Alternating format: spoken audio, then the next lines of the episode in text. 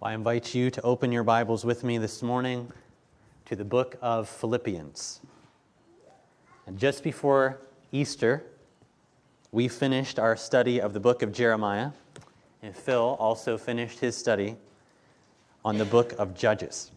Now, I have been blessed through both of those studies, but I would say that those are two, shall we say, pretty dark books. Maybe the two darkest books in the Bible. We learned a lot through them, but as I was thinking of where we would go next in the Bible, I, I knew I wanted to go to the New Testament and I wanted to go something a little lighter and uh, quite a bit brighter and a little shorter too. So Philippians fits all of those things. In fact, Philippians is so encouraging and uplifting that I wouldn't be surprised if many of us here would say it is your favorite book in the Bible, if you are allowed to have favorite books in the Bible. It is short, positive, encouraging, and helpful. But the thing that I think makes people love it so much is actually how personal it is. Now, when I say this little letter is personal, I'm thinking of this from two different angles. The first is that Paul talks a lot about himself in the book of Philippians. I think more than maybe he does in any other writing of his. He talks about how he thinks, he talks about how he lives, what he values, how he processes his past, how he processes his suffering, how he thinks even about death. For example, perhaps you've heard verses like these For to me, to live is Christ, and to die is gain. Or, whatever gain I had, I counted as loss for the sake of knowing Christ.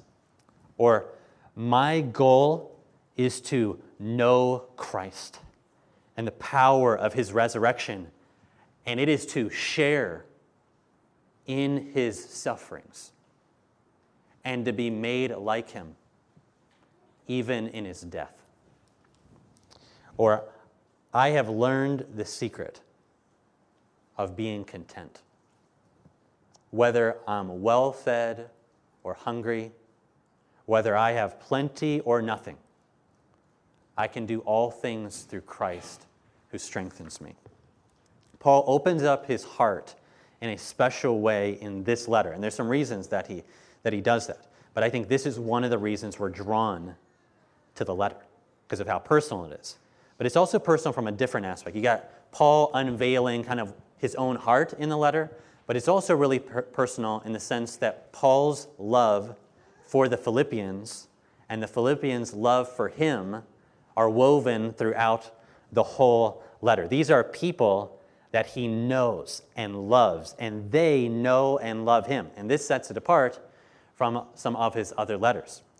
Their relationship with one another has also stood the test of time, which also sets it apart from other letters, because a lot of Paul's letters were written to people who were not doing well, and so he had to confront them about a lot of things. And a lot of his letters were written right after he was there, like within a few months after he started the church. But that is not the way it is with the letter to the Philippians. This letter is written about 12 years after he planted the church in Philippi. And their relationship has continued for 12 years and has stood the test of time. And so their, their love for one another comes out throughout the letter, maybe more than any of the other letters that Paul wrote. And just to see a little bit of this, you can look at the text in Philippians. So just, just to get a feel for this, look at Philippians chapter 1 and look at verse 3. Paul says, Philippians 1 3, I thank my God in all my remembrance of you, always in every prayer of mine for you all, making my prayer with joy because of your partnership in the gospel from the first day until now. Like that phrase, from the first day until now. A lot of time has passed between the first day and this day, and their partnership has stood the test of time. Then look down at verse 7. He says, It is right for me to feel this way about you because I hold you in my heart. For you are all partakers with me of grace, both in my imprisonment and in the defense and confirmation of the gospel. For God is my witness, how I yearn for you all with the affection of Christ. Have you ever felt or said anything like that about your brothers and sisters? I hope we experience some of that. But I mean, this is deep, heartfelt language. He's like, it's right for me to feel this way about you. I yearn for you with the love of Jesus. And then jump over to the fourth chapter. So the end of the towards the end of the book. Look at Philippians chapter 4, verse 1. Therefore, my brothers and sisters, whom I love and long for, because he's, he's under arrest. And he's been that way for a long time. We're going to talk about that later. Therefore, my brothers, whom I love and long for, my joy, my crown, stand firm in the Lord, my beloved. Okay, the love and affection are hard to miss. Okay? But again, this was not a one way relationship, though. Paul begins and ends the letter by talking about the Philippians' love for him. And so look at Philippians chapter 4, verse 10. So just down a little bit, chapter 4, verse 10. I rejoiced in the Lord greatly that now at length you have revived your concern for me. And then he clarifies, you were indeed concerned for me, but you just didn't have the opportunity to help. So something has happened where they've had a chance to step in and help him recently, and that's what leads to the letter. Now, what did they do? Look at verse 18, chapter 4, verse 18. He says, I have received full payment and more. I am well supplied, having received from Epaphroditus the gifts you sent, which were a fragrant offering, a sacrifice acceptable and pleasing to God. What had they done? They sent Paul gifts through one of their own church members, Epaphroditus. And Paul knew that the gifts that they sent him were sacrificial and extremely generous. And he knew they sent them because they loved him. And so this letter is personal in two ways in Paul unveiling his own heart and, and how he thinks, but also because of the deep connection between him and the Philippians. And I think even if you didn't know some of that, that is actually maybe why we're drawn so much to the letter. Now, I also hope you've realized just from this that there is a lot of backstory to this particular letter. In other words, this is not the kind of letter where Paul needs to introduce himself to the readers. Uh, or he doesn't have to tell them what he's been up to lately. Like, they already know that. They know him and they have been keeping up with him. They know what's been going on in his life.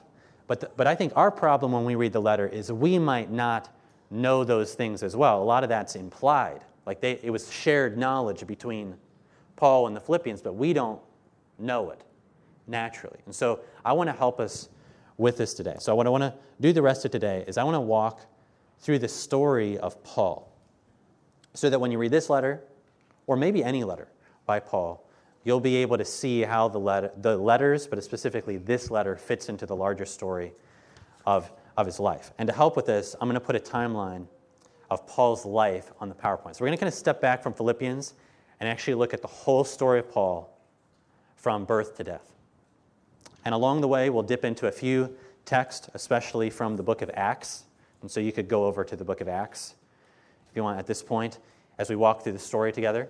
And then uh, there, is, there are handouts that have the outline basically in Spanish on it if you needed that. They were backed by the translation devices. So now, before we get to Paul and when he was born, I think it's helpful to kind of think of his life in relation to another Jewish man that was really important at the time, and that would be Jesus. Okay?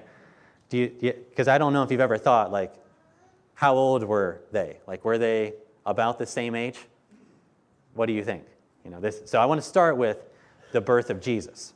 Okay, so so on the timeline here, we've got the birth of Jesus in Bethlehem around the year 4 BC. Now, some of these dates are a little bit debated, but generally, this is the way it is. Okay, so Jesus is born in Bethlehem to Joseph and Mary in the land of Israel around 4 BC. Okay, but what about Paul? And I know he was known better as Saul at this time, but for the sake of being easy, I'm going to call him Paul, okay, throughout the day today, okay? So, when was Paul born? Any ideas? Like, think about in relation to Jesus. Maybe, you may not know the specific year, but do you envision Paul as older, younger, or the same age as Jesus? I think he was a little younger, a little younger, okay? So, I think Paul was born around the year 5 AD, okay? AD, okay? So, not BC, before, okay? 5. So, that means he was about 8 to 10 years older, or Jesus, I mean, I'm sorry, was about 8 to 10 years older than Paul, okay? Now, like Jesus, Paul was also fully Jewish, born to Jewish parents. But Jesus and Paul were not from the same tribe. So Jesus was from which tribe? The tribe of Judah, where the promised king was to come from. But Paul, he was from the tribe of what? Of Benjamin. Maybe that's how he got the name Saul, because King Saul was from the tribe of Benjamin. now, Paul describes himself in that way in Philippians. Uh, maybe you've heard this verse. This is in Philippians 3. He says, I was circumcised on the eighth day. I'm from the people of Israel. I'm from the tribe of Benjamin. I am a Hebrew born of Hebrew parents. Okay? But I want to keep thinking about it. Do you know where he was born? So Jesus is born in Bethlehem. Paul is born where? Jesus is born in the land of Israel. Paul is not born in the land of Israel. Where is he born? So, this is where you think of Saul. Saul of Tarsus. Okay? So, the birth of Paul in Tarsus, 5 AD. Now I'm going to put a map up here okay, about this, okay? So, on the map, you can, and I won't be able to like show you very easily, so you just have to find it there. But you see Tarsus, okay? See where Jerusalem is? Down on the bottom the bottom right. Okay, Jerusalem, Bethlehem is only a few miles away from there.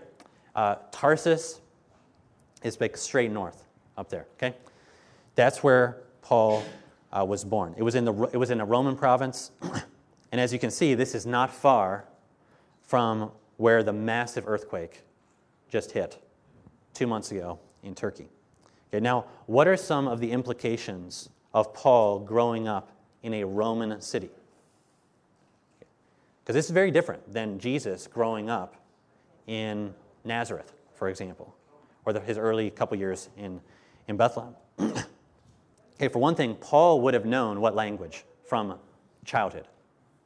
Paul knew Greek, uh, most likely from, from childhood. And for another, Paul would have known what Gentiles were like far better than Jews who lived only around other Jews. Okay? But one last thing I should mention about Paul's birth in Tarsus is that Paul himself says that he was born as a Roman citizen. And that was really rare for Jews in his day. For, for Paul to be born as a citizen means that his parents were also Roman citizens. No one is sure how that happened. But in God's plan for Paul, this became an important piece in his life that he was fully Jewish, but he was also a Roman citizen. And that will become very important in the letter to the Philippians, where citizenship is prized. But we will wait for future weeks on that. Now, at some point, Paul moves from Tarsus down to Jerusalem, at least temporarily. We're not sure exactly why, but it opened up new doors for Paul. For example, Paul may have already known the Hebrew language from his family, but certainly during those years he lived down in Jerusalem, he would have gotten to know he, the Hebrew language, which would have been Aramaic at the time, really well. But he also got the opportunity to study under one of the most well known Jewish scholars of his day, a Jewish man who is still known in Jewish circles today, a man by the name of Gamaliel. We don't know how long Paul lived there or studied in Jerusalem, so I just noted a couple of the years that seem pretty sure. So this would be from the time he's like 10 years old to 15 years old. Paul lived not in Tarsus, but down in Jerusalem. And he studied under one of the leading scholars of his day. And if you want to see this, you can look at Acts chapter 22 and look at verse 3. Because everything I'm saying, I'm trying to ground it in, in the text. Okay, so Acts 22, verse 3, Paul is describing his childhood. And he says, I am a Jew born in Tarsus in Cilicia, but brought up in this city of Jerusalem, educated at the feet of Gamaliel, according to the strict manner of the law of Moses, the law of our fathers, being zealous for God. And so it looks like Paul has everything going for him from at, at this time. I mean, Paul has perfect Jewish pedigree. He also had Roman citizenship, which very few Jews would have had. He had the best education. He was at least at least bilingual. He had experience living both outside the land of Israel and inside the land of Israel, and he had great zeal for the law. Now, for the rest of Paul's teens and early 20s, we don't know much. Other than that, he seems to pick up a trade. And what trade was that? He seems to pick up the trade of being a tent maker or perhaps a leather worker. There's some debate about that. But what we know is that when Paul was about 25 years of age, something tragic and glorious happened to the other guy we're talking about, to Jesus. Okay? So the crucifixion and, Je- uh, and resurrection of Jesus happens when Paul's about 25 years of age. Now, there's a lot we could say about those events. We have been thinking a lot about them over Easter, the last couple of weeks, and this is something we rejoice in every Sunday the death and resurrection of Jesus. But for our purposes today, what we can say is that Paul affirmed only one of those two things at this time. He absolutely denied the other. See, Paul would have affirmed the crucifixion of Jesus, that it happened, but also I wouldn't be surprised if Paul celebrated the crucifixion of Jesus as God's justice against an impostor and he would have absolutely denied the resurrection of Jesus. And so, when many Jews began to follow Jesus' teaching and to preach that Jesus was the Messiah who died for our sins and was raised from the dead, Paul became Paul the persecutor. And Paul saw that as a clear sign of his love for God. Paul says in Philippians, As for zeal, I was a persecutor of the church. And we're introduced to this part of Paul's life in the book of Acts, chapter 7. And I want you to look at it. Acts chapter 7. It's in a story about the first man who ever died for following Jesus after Jesus. You could say John the Baptist died for his connection to Jesus. But this man is the first Christian to die for following Jesus. His name is Stephen.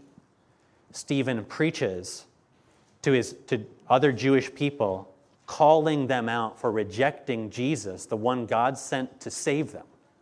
And look at what happens. This is in Acts chapter 7, verse 57. Acts 7:57. this is the response to his sermon they cried out with a loud voice and stopped their ears and rushed together at Stephen. And then they cast him out of the city and stoned him. And then the writer wants you to know this that the witnesses laid down their garments at the feet of a young man named Saul. And as they were stoning Stephen, he called out, Lord Jesus, receive my spirit. And falling to his knees, he cried out with a loud voice, Lord, do not hold this sin against them. And when he said this, he fell asleep. And look at chapter 8, verse 1, the next line. And Saul approved of his execution. And there arose on that day a great persecution against the church in Jerusalem. And look at verse 3. Saul was ravaging the church and entering house after house. He dragged off men and women and committed them to prison. He saw Stephen die. He approved of it. He heard the things Stephen said, and it did not lead to him repenting. It led to him becoming even more zealous to destroy Jesus and the people who followed him. Now, we don't know exactly how long Saul Paul did this, but it's something like this Paul the persecutor from something like 31 to 33. It's at least over a year, it would seem. Paul travels from place to place. This is his mission in life to travel from one location to another, trying to destroy the church, trying to stop Jesus. And this continued until the day Jesus stopped Paul. And you read about it in the very next chapter, in the first verse, Acts chapter 9, verse 1.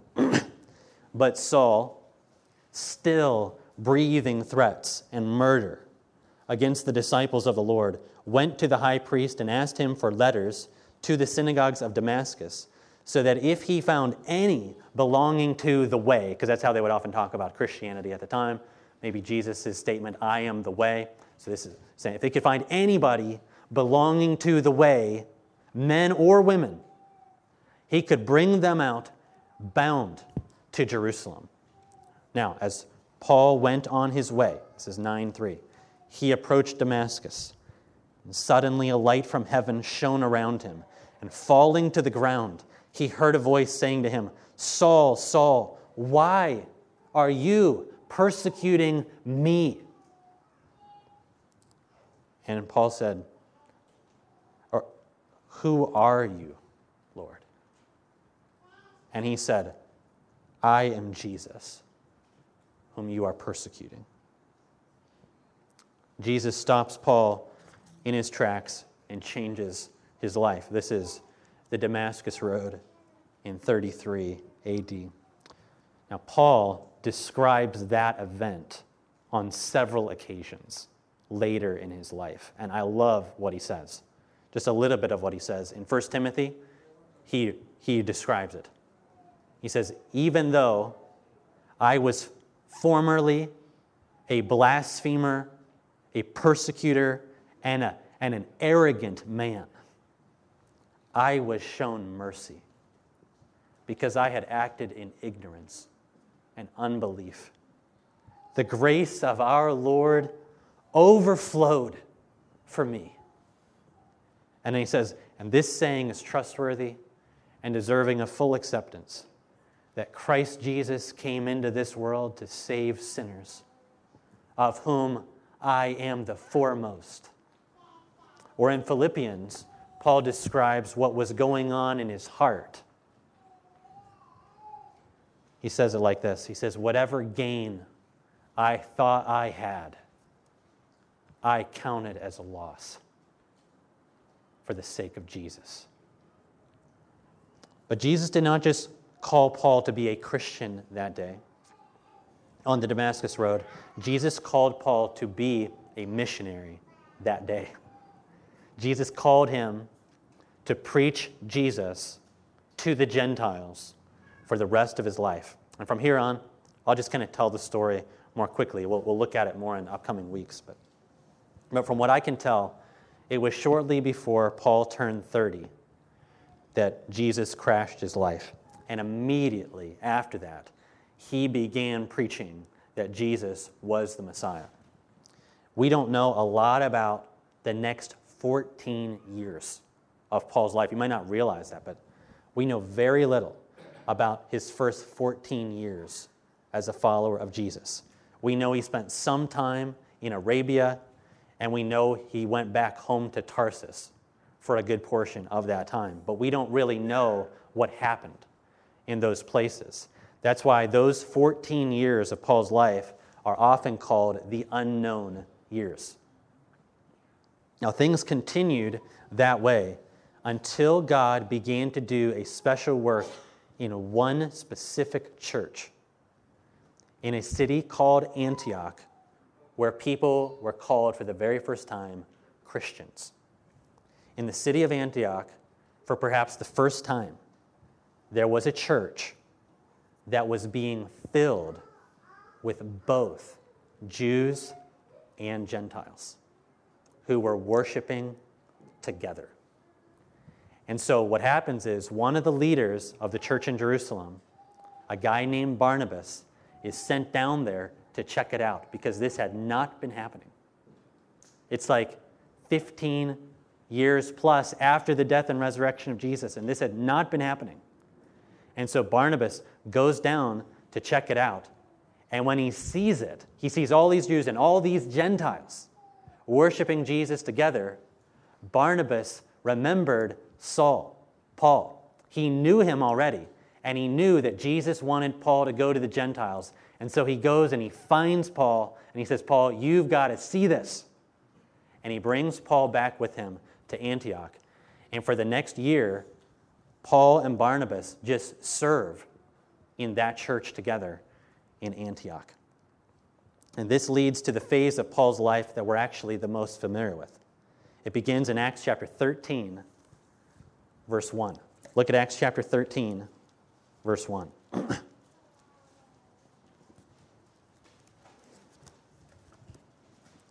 says, Now there were, this is Acts 13, 1. Now there were in the church at Antioch prophets and teachers Barnabas, Simeon, who was called Niger, Lucius of Cyrene, Manaen, a lifelong friend of Herod the Tetrarch, and Saul. And while they were worshiping the Lord and fasting, the Holy Spirit said, Set apart for me Barnabas and Saul for the work to which I have called them. And then, after fasting and praying, they laid their hands on them and sent them out. And that began the life that we know of Paul, of Paul the missionary, from 48 to 57. It was a 10 year period of his life that we would think of as Paul the missionary. It, and the work happened in three phases or three journeys. Each one is described in the next chapters of Acts. That's the story in the book of Acts from that point on for like the next seven or eight chapters. But I'll just put this up there on the screen. He goes out on first journey, second journey, third journey, if you're interested in the dates. We're not going to go into great detail on this, but I want to talk you through what happened just on by looking at the map. Okay. I'll, so on the map, can you see where Antioch is? Just to the south of Tarsus. Okay. That is the Antioch that was that became Paul's home. That was his home church. That church sent him and Barnabas out to go to places that had never heard the gospel and to plant new churches. And the first place they went to, if you can see it in the middle of Turkey, was Galatia. You see that? They went to the south part of Galatia and they planted the churches of Galatia. He almost died on that. He was, I mean, they were treated horribly in some of those cities. He was, Paul himself was stoned in one of those cities and left for dead in one of the cities of Galatia. They spend a year and a half maybe on that journey, and they come home to Antioch and give a report. Then they go out on another journey. But Paul and Barnabas actually split up. You could read about this in Acts. And Paul takes another guy with him, a guy named Silas. And Paul and Silas, they go out on another journey. they visit the same churches again, but they don't want to stay there. They want to go to new cities that have never heard the gospel. And do you know where they go on the second journey? they go to a region called Macedonia. Can you see it? It's like across the water. And, and do you know what the first city they went to? When they crossed that water, the very first city they went to, this is in the year 50, they went to Philippi, a Roman colony, and they planted the church in Philippi. You can read about it in Acts chapter 16, or you can come back to church the next two weeks when we look at that, at that story. But they go through a lot of cities. They go to Philippi, Thessalonica, they go down to, to Athens, to Corinth, and eventually they go home. And then he goes out on one more journey, and he spends three years in the biggest city up there, the most important one, the city of Ephesus. He spends almost the whole third journey in the city of Ephesus. And then at the end of that journey, he goes to Jerusalem to drop off a big gift to the Jewish believers. And you know what happens? Paul gets arrested. It did not go the way that Paul wanted. And so Paul gets arrested, and the next thing you know, you have Paul the prisoner for years. He's sent up to a place called Caesarea, and he sits there in prison for two years. After two years of reali- and he, after he's realized like this is not going anywhere, because the governor was wanting him to bribe him, Paul says, "All right, I'm a Roman citizen. I want to appeal directly to Caesar." And so they send him on a boat ride. It goes, he gets shipwrecked, but eventually he gets to Rome. And what does he do in Rome? He sits under house arrest for two whole years, waiting to stand before Caesar. Now, when that whole time period, you're now in the year 62, okay?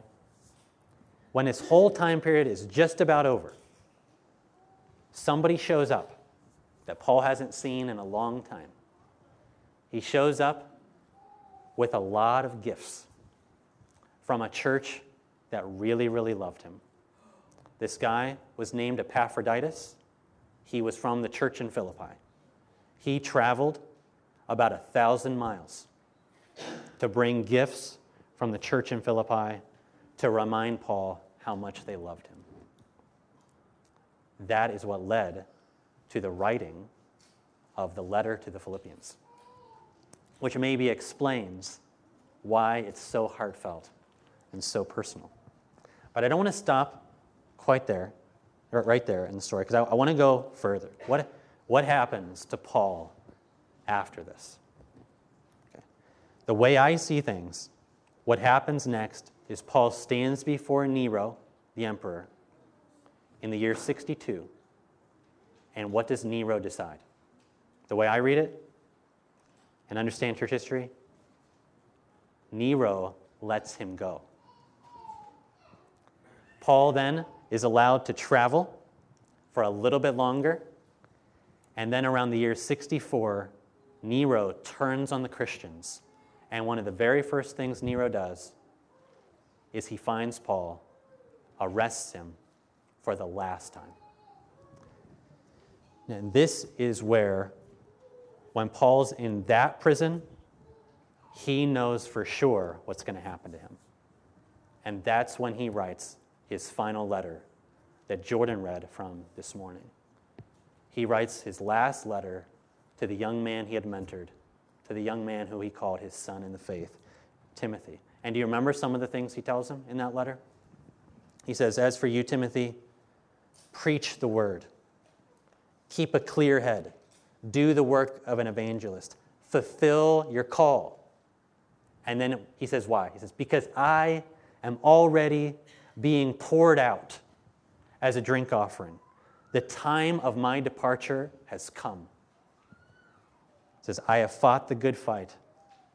I have finished the race. I have kept the faith. And you could describe that as Paul's final imprisonment and execution. Because right after he writes that letter, Nero sentences him to death. Paul was not crucified like Peter was. Paul, because he's a Roman citizen, can't be crucified. But he's beheaded. He dies a horrible death in around AD 65. This is the story of Paul. He lives about 60 years And I wanted to walk through it to help us for the study of Philippians, but I also wanted to walk through it because I just wanted you to hear it. I'm a story guy. And the older I get, the more I realize how much we need to know the stories of the heroes of our faith. And I don't know if you ever had a chance to hear his story all at once. And what struck you about the story of Paul's 60 years? Here are three things God has reminded me of through rehearsing Paul's story. One, God is sovereign over our life stories, even from before we were born. And when you hear Paul's story, it's obvious that God arranged his life, his family, his background, his education, his experiences, so that his life would lead to God's glory. At the beginning, it looked like it was going to lead to Paul's glory. But God orchestrated Paul's life so it would lead to God's glory. And God knows how to orchestrate our lives too. He is sovereign over our life stories, both the good parts and the bad parts, both the things you want to write home about and the things you don't want to tell anybody about. And that's really one of the things that struck me this week. It's that God used even Paul's terribly sinful past to make Paul the man God wanted him to be. And do you think Paul ever wished later in life that he would not have done the things he did to the followers of Jesus? I mean, how could he not have wished that? And yet, God had the power to use even Paul's sinful past for his own glory. And perhaps you, like so many of us, still grieve often over your many past sins. I've been reminded through the story of Paul that we can trust that God can even use the sins and sorrows of our past for his own glory. God is sovereign over our life stories, both the good and the bad, the joys and the sorrows. And God is a great story writer. A second thing, the story of Paul has reminded me that God can save anyone. If Paul could be saved, we should not write anyone off. There was, I don't think, a single person in the world that you would have thought would have been more less less likely to be saved, to give his life to Jesus. And I think this is part of why Paul never shied away from telling his story.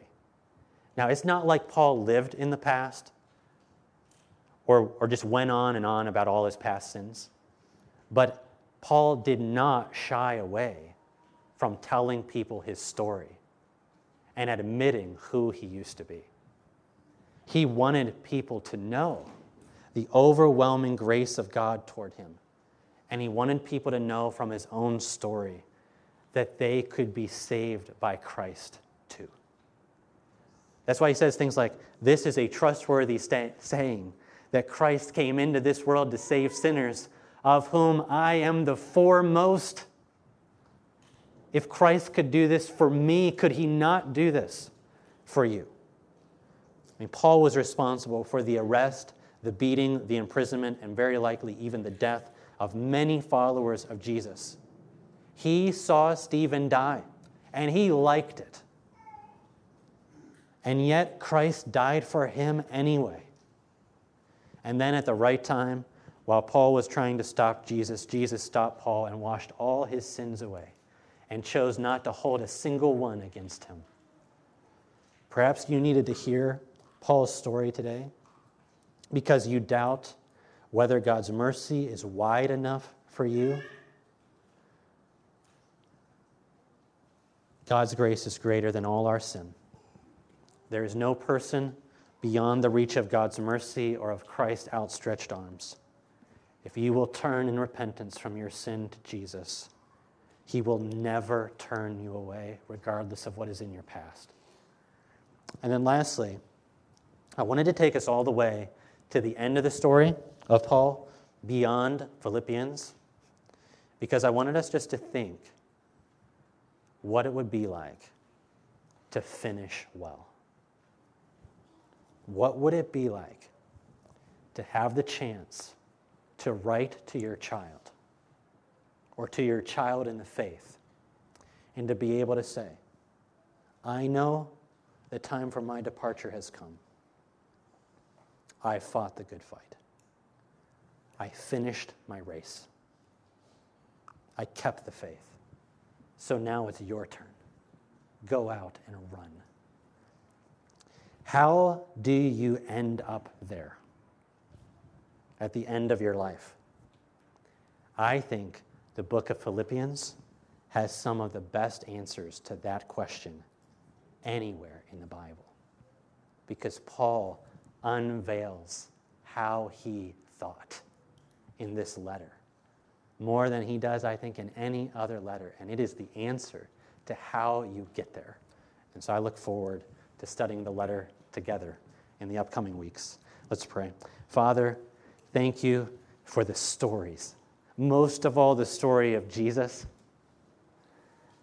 But I thank you for the story of those who've gone before us, whom Jesus has saved. People like our brother Paul. And I pray that through the reflections today on his story, that you will encourage us as you continue to write our story, that we might find in Jesus the same mercy and grace that Paul found, that we might go out for Jesus and tell people what great things Jesus has done for us and what he could do for others. We pray this in his name. Amen.